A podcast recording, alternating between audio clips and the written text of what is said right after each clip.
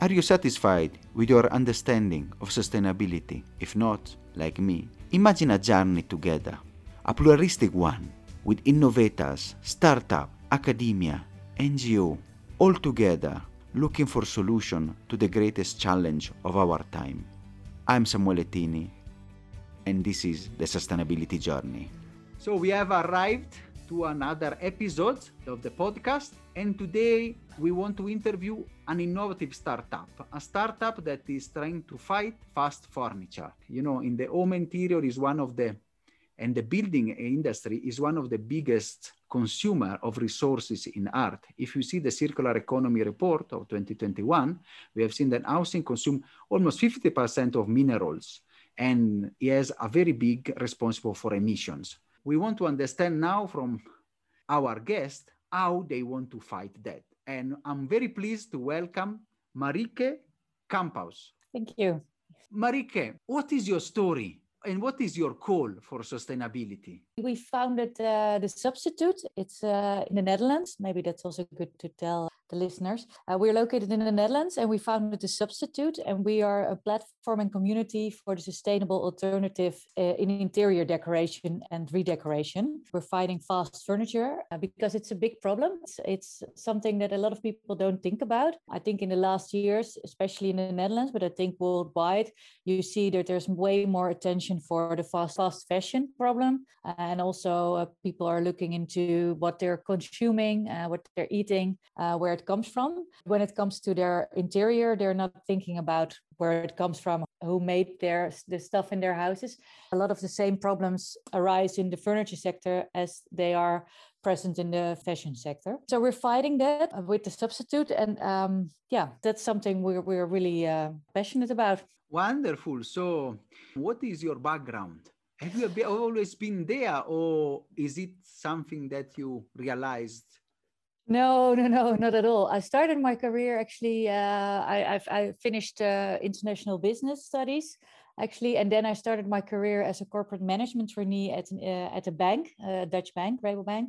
Been working in wholesale banking actually around six years. So I did something really, really different actually. When I was working there, I really missed uh, having a purpose and making impact, uh, both in my role because you're just a small player in a big corporation and you, we were working with a lot of big customers, uh, worldwide customers. But yeah, the impact you have as a person is not that big. And I also miss the the fact, yeah, working on a purpose or or doing something for the earth. That's better than just providing money to corporations that, yeah, were not always that thoughtful of how they handled the earth and their impact on it. After a couple of years, I decided to quit and then I sort of enrolled in the um, crowdfunding sector, actually, only for co- companies that made an impact, uh, sustainable companies.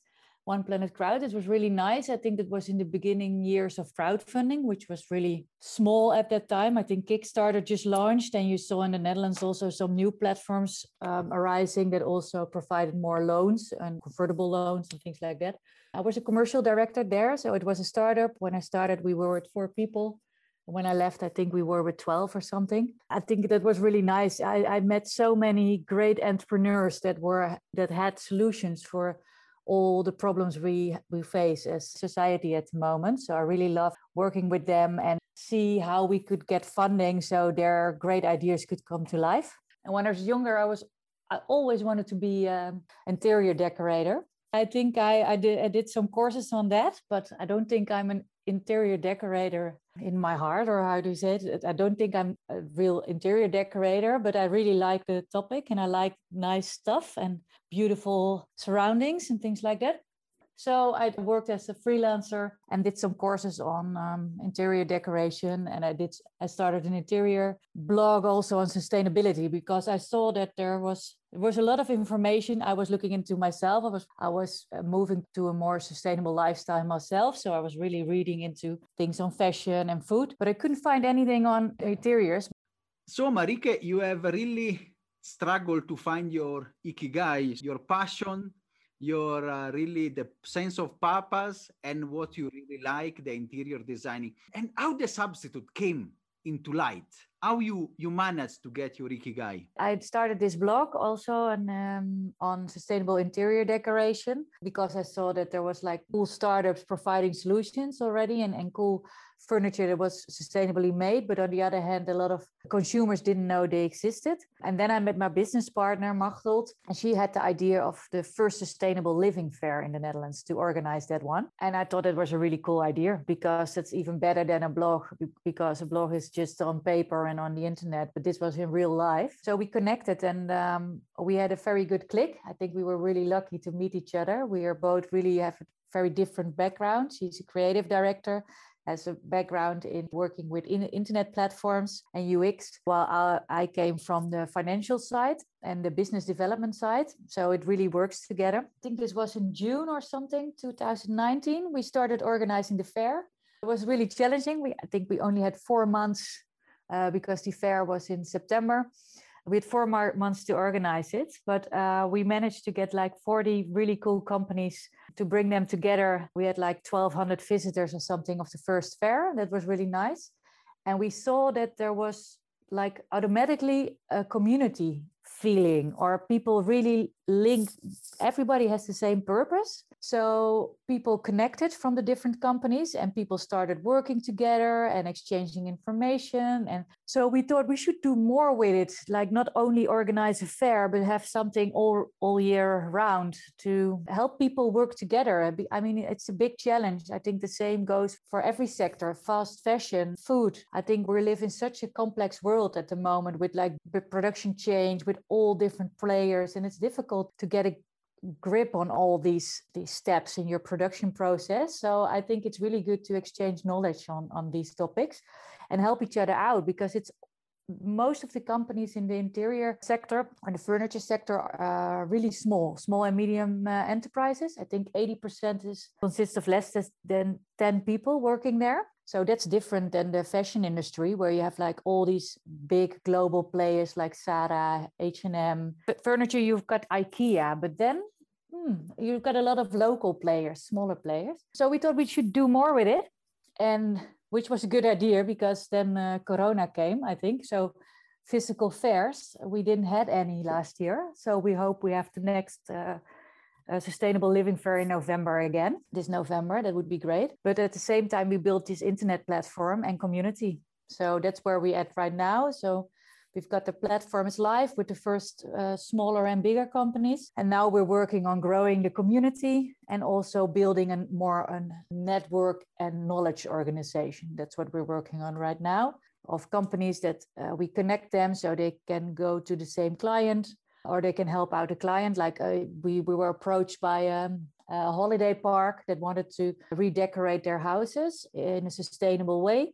Well, they need a couch and they need paint and they need a floor. So we try to get all these companies working together and then provide them with a one-stop solution actually. What makes us unique i think that's maybe nice to, to tell as well is that we work for um, according to the SUB method we develop it ourselves and it stands for save use and buy. So we're not only working with sustainable new products but we also work with secondhand and repair and save part because that's the most sustainable part. So we not only work with yeah, sustainable new companies. We also connect like secondhand shops, thrift shops, uh, upholsters, furniture makers, things like that. And we also combine it with the use, like the new business models that arise, like not paying for uh, possession, but yeah, pay for usage of the stuff you have. Like for example, children's rooms or, or baby stuff, you only need it for a couple of months. Why why do you need to buy all of this? Uh, you can better maybe rent it or lease it or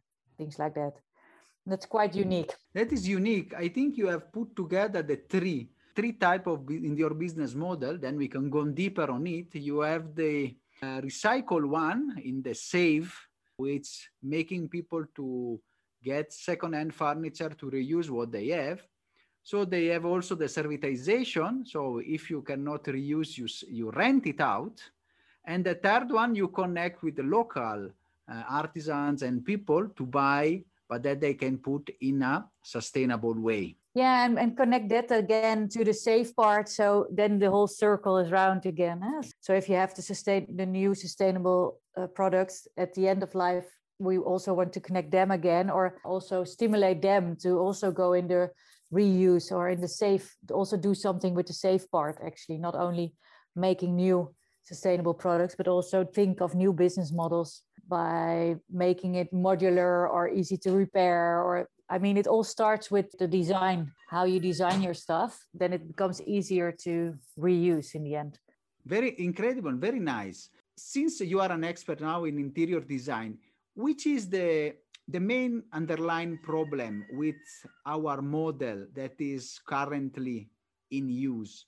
And how have you seen the impact of your startup the substitute to tackle that? I think with, with most of the stuff we have right now we we consume so much. I mean not that long ago i think the furniture sector was still quite uh, sustainable in itself. People bought some furniture when they got married or they got some got some furniture and then they stick to the same couch or table or chairs for the rest of their lifetime sort of. But with i don't know our consumerism and and the the way our consumption patterns changed yeah we really use all this stuff only for a very short time. I think like in fashion you see it really really really well. It's even going yeah i mean the fast fashion change are changing their um, collection every week. That's terrible. But in furniture, you saw the same trend. Like also with IKEA, IKEA came with design for the masses, which was really cool. I think that's still yeah, they made it a, uh, new furniture really affordable and available for a, a, big group of people. But with that, we also changed how often we change the interior or our houses. In general, we change it every seven years, which is quite quick as well. And that that's the impact you see. And we and also because of the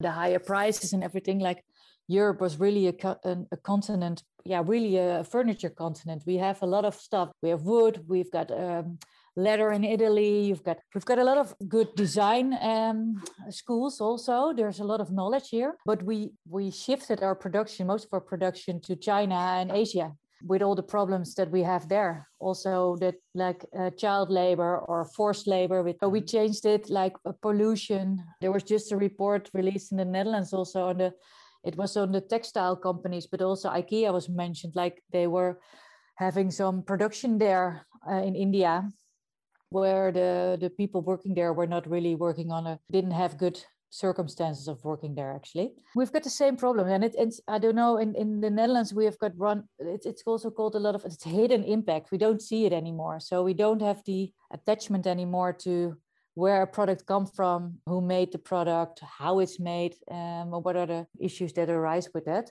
And mm-hmm. we throw away like around 11 million tons of furniture every year only in the eu and all this furniture only 10% of this furniture at the moment is recycled and all this furniture ends up in landfill or is incinerated with all the problems and the CO2 impact. Our main mission is to accelerate the um, sustainability transition in the sector. We hope we can reduce this number of furniture we throw away because a lot of furniture is perfectly fine for reuse if it's from, from wood uh, or if, if it's designed in, an, uh, in a different way. Wow. So you really try to tackle the recycle and reuse, framing it with SDG, but also the social part with the social consequences of our purchase, especially what you mentioned, and really also extending the life cycle of uh, and reusing the material and also using sustainable materials. It's really uh, incredible what you said 11 million ton. It's really and 90% going to the landfill. It's shocking it's really a, a real mission yeah, and we try to do it on, on, on, in two ways. Like on the one hand, we target the companies themselves and we help them with their production methods. So now we ask by a, a big uh, furniture company in the Netherlands to look into their production, to look into their chain of production and see if, what's the impact right now and how they could improve it. So that's really cool. So we're looking into the production side and, and one part. And on the other hand, we want to change consumer patterns and help people make sustainable choices in an easy way and show them that it's beautiful and easy. And that's what we do with the sub method, like with the save, use, and buy. We want to make it easy for people to find all these small companies and make better choices. Let me ask you now. How do you make money? Because also we need to get the financial bit. You have the purpose, but as a startup, as a businesswoman, what is your financial model? Yeah.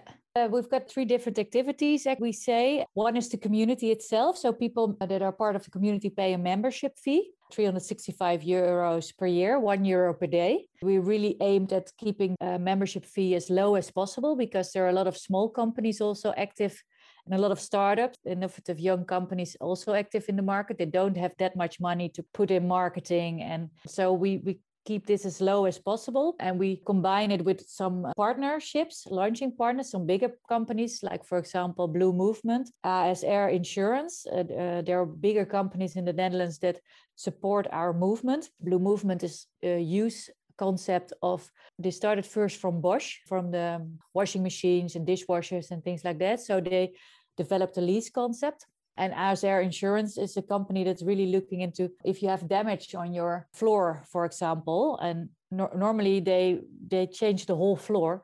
Uh, but it's just necessary because it's not really sustainable. Maybe you can just better just only repair a certain part and then you've got the same um, idea. So they're all bigger companies that support our movement. And um, so that's the one part, the membership part of the community and the platform. We organize events, of which the Sustainable Living Fair in itself is the biggest one. So then we just, like a regular fair, you sell your your little shops and people pay a small fee to enter the fair. And this uh, the third part we're now really building is not more the Knowledge Institute. And then we're looking into developing educational programs or programs that help the not sustainable furniture sector or the just the regular sector that will help them become more sustainable so we really take the knowledge and innovation power of our community and connect it to the bigger companies that want to make a change. So we're developing some one-on-one coaching and some one-on-one consultancy trajectories, but we also look into getting more data.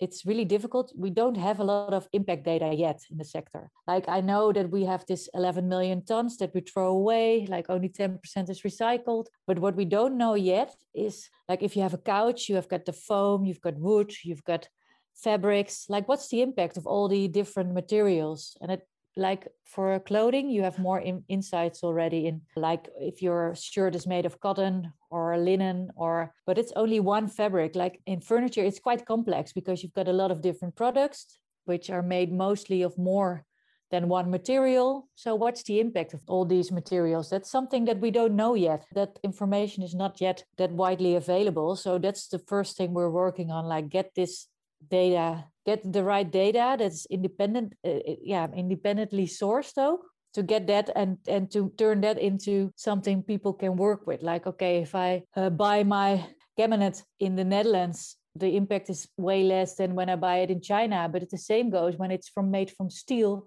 or from wood. So people just need to know what choices they have and how they can make better choices. Perfect. So you have a community part, you have the collaboration with the enterprises, you have the traditional fair, and you have the new, let us put it, data and also evaluation of impact. Are you going also to do the labeling maybe of uh, furniture? As is done maybe in some industry and some startups. I was reading about maybe electrical part. What do you mean with the labeling? Like with um, uh... like uh, for the customers to put and for me to choose, you know, and as a more sustainable furniture or no with your data. At the moment, we're focusing on uh, maximum transparency because it's really difficult because you could work with life cycle analysis and things like that, but it's really aimed at one product in one chain yeah for one company most of the time so it's not that interchangeable. And it's really expensive for most companies smaller companies to do a life cycle analysis like that. And i always have a but that's my personal opinion it's more like you've got these um, how do you call them? Like indeed these labelings or like they say this is this is approved it's also very expensive to have like an organization in place that checks this and, and validates it and, and still a lot goes wrong with all these stamps people get. So me myself I'm, I'm a big fan of being maximum transparent at this stage because it also helps in learning from each other. Like we we, we talk to a lot of companies that are making progress in the sustainability side of their business but don't dare to tell anything about it because they're afraid like the consumers would misjudge it.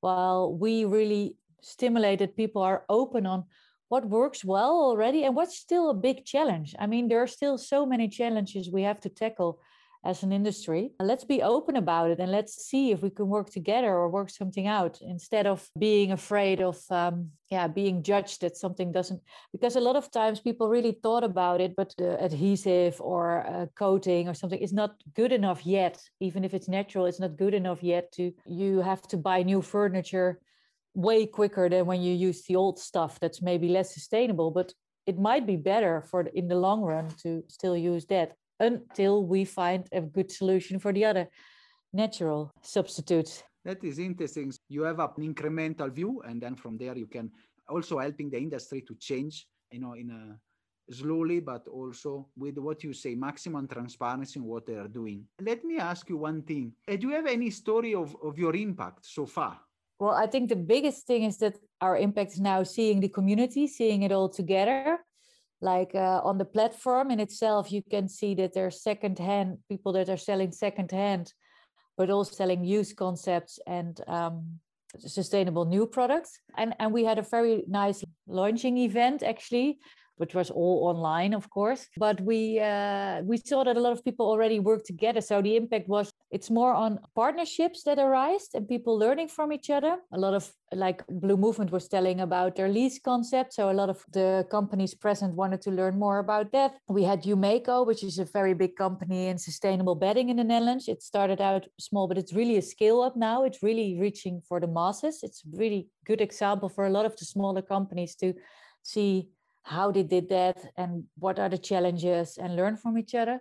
And yeah we had people like somebody was working in a hotel chain and they needed more different products. So uh, she was going around like oh i think you have a very cool product. Would you join us as well? And can we talk? And um, what's really nice we we also and i didn't tell it yet but in our community, we also work together with the interior professionals, so the stylists and interior decorators and architects. Uh, they're also part of the community because we believe they're the chain between the consumers and the, the brands. So we saw a lot of nice partnerships arise there as well. What the first thing we're working on right now is getting the concept of fast furniture on the agenda and we did a lot of press and we're still working on that like getting people to know the concept of fast furniture and make people aware of the fact that also in your interior you have to pay attention or who made your product what materials made things like that. Yeah.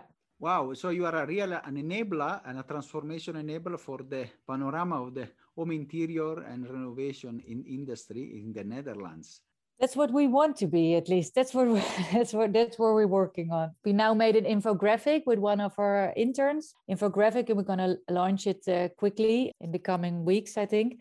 Uh, also on fast furniture. That's the first step. We have to work on knowledge first and then get people to know the concept. Which i think is often overlooked and not really mainstream. In your journey as a woman as an entrepreneur as a champion of sustainability which are the lessons learned that you want to share? Which is what are the challenges and that you have encountered? Oh yeah.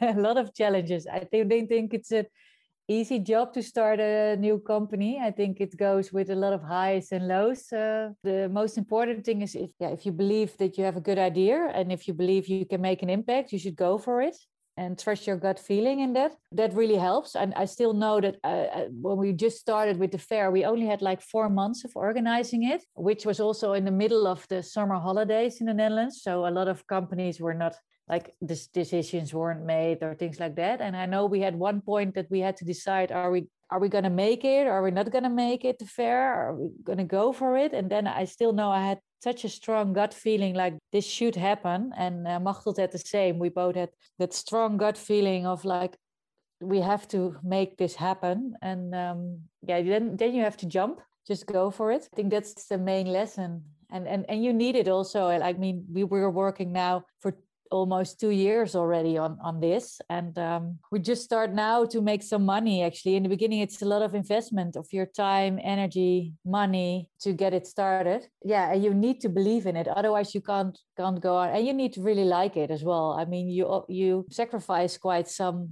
uh, like when i was a banker i had a very different income that i have right now. Like for example it was really different. But mm. also in like your time yeah we were just discussing i was still working a little bit while being pregnant and actually being on maternity leave just to finish something up. So you invest a lot. So you really have to believe in it and like it to uh, make it happen. Wow.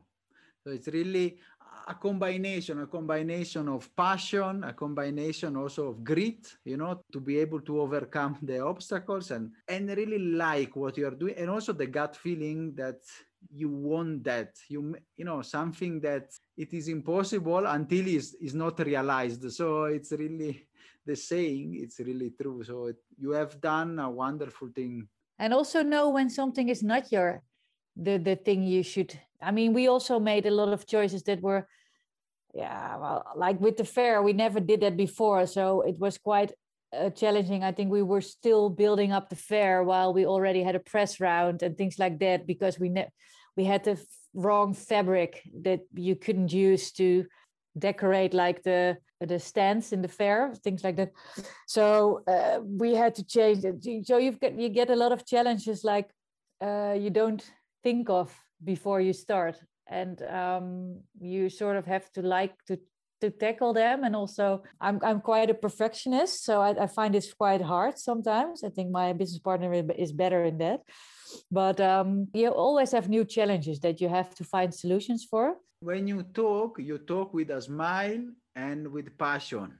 And you really you can see visualizing what you're doing. So you really you can see your passion transpiring from your word. It's an incredible statement that you are making because it's a tough industry. It's not the easiest one no not at all.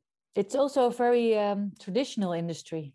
A lot of them are not even did the like the digital transformation. A lot of the companies didn't even go into selling online although they had to change last year. That i think corona really made the difference in there but it's quite a traditional industry that that's not really open to change always but well they have to. I think a lot of legislation is changing right now as well uh, that they have to uh, know better where their products come from and how it's made. But uh, no I, I like it a lot. I um what we're working on and also i really like the companies we're working with, with because we're just an enabler. We, it's it's our community who's doing a lot of the stuff and who is trying out new materials and new business models. And we are just trying to shed a light on all these these great ideas and connect them together to make it go faster. Wonderful. That it was uh, a wonderful lesson tough industry, a woman, you are pregnant, oh, yes. and congratulations for that. You have quitted a job that was high rewarding to follow your passion, a, a real incredible lesson. And I'm, i want also already to book yourself uh, for a second episode, you know, maybe in one year to understand where you have reached and the impact you have done. So, yeah, that's good.